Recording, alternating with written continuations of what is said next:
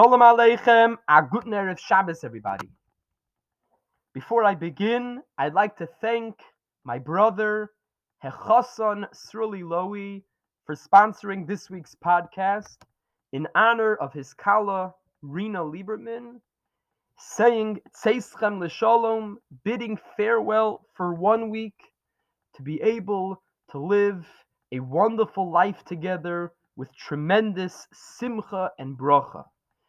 My bracha to the chassan and kala is that they should be zoiche to build a tremendous bias neman Yisrael and live a wonderful life together full of ava, achva, shalom, vereyus.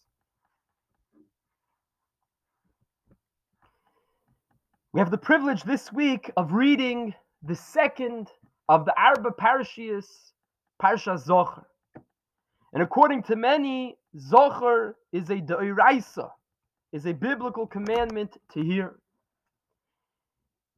And the question which is raised is if nowadays, in our golus, in our exile, we cannot fulfill the mitzvah of wiping out Amalek, even if we were to know that somebody for sure belongs to the Amalek nation we would not be able to kill them, we would not be able to wipe them out, then why does the mitzvah still apply? Why does the mitzvah exist nowadays? In other words, why do we have a mitzvah of zechiras mechias amalek to remember that we are to wipe out amalek? If anyways, that doesn't apply right now in our golus. We cannot wipe out amalek in the Golus nowadays. What's the purpose of this mitzvah of Zachor that Be'ezras Hashem we will all fulfill tomorrow morning? Rav Moshe Feinstein says so beautifully that there's a tremendous lesson that we are to think about when we remember Amalek, we remember the mitzvah to wipe out Amalek, there's a tremendous lesson that applies to us. And that is that any human being, anybody made of flesh and blood, can fall to the level, to the lowly level that Amalek fell to, and can act with wickedness, can commit averos, even when they see the hand of God in front of them. They can deny the existence of Hashem even when experiencing the open hand of God. Amalek saw Krias Yam Suf, incredible, miraculous miracles that the Shel Olam did for us. Yet, they still could fall to such a lowly level, denying Hashem and committing such vicious acts. Rav Moshe says it's possible for anybody to fall to that level. And therefore, when we remember Amalek, it's supposed to strengthen within ourselves the protective fences, the boundaries that we have to make to ensure that we don't fall to such a level. We don't fall to the level of wickedness that Amalek fell to. Because says Rav Moshe, it's possible for anybody to fall to that level.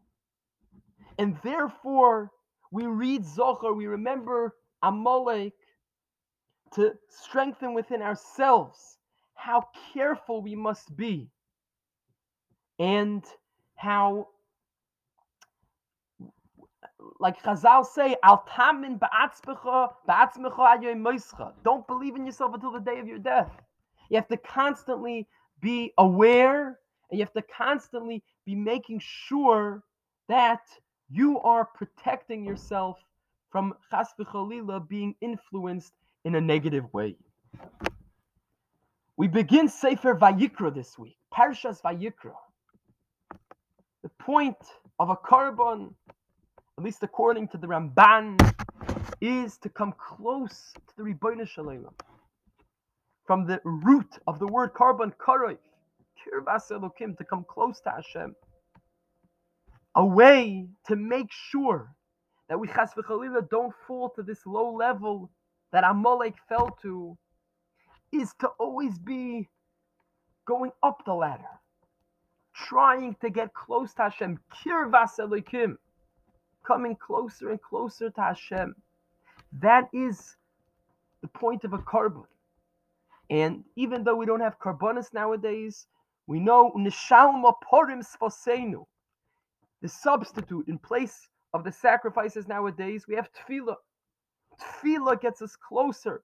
Tefillah enhances our relationship with the Ribbono Shel Olam. If we continue to strengthen, we continue to be mechazik in these areas, we will be'ezras Hashem continue to climb the ladder up, rung by rung, rung by rung, up and up and up, and we will make sure that we chas v'chalila don't fall down, that we are not influenced by our evil surroundings. What an important message to take from Parsha Zachor, Parshas Vayikra. Tremendous, tremendous chizuk. Wishing everybody a wonderful, wonderful Shabbos.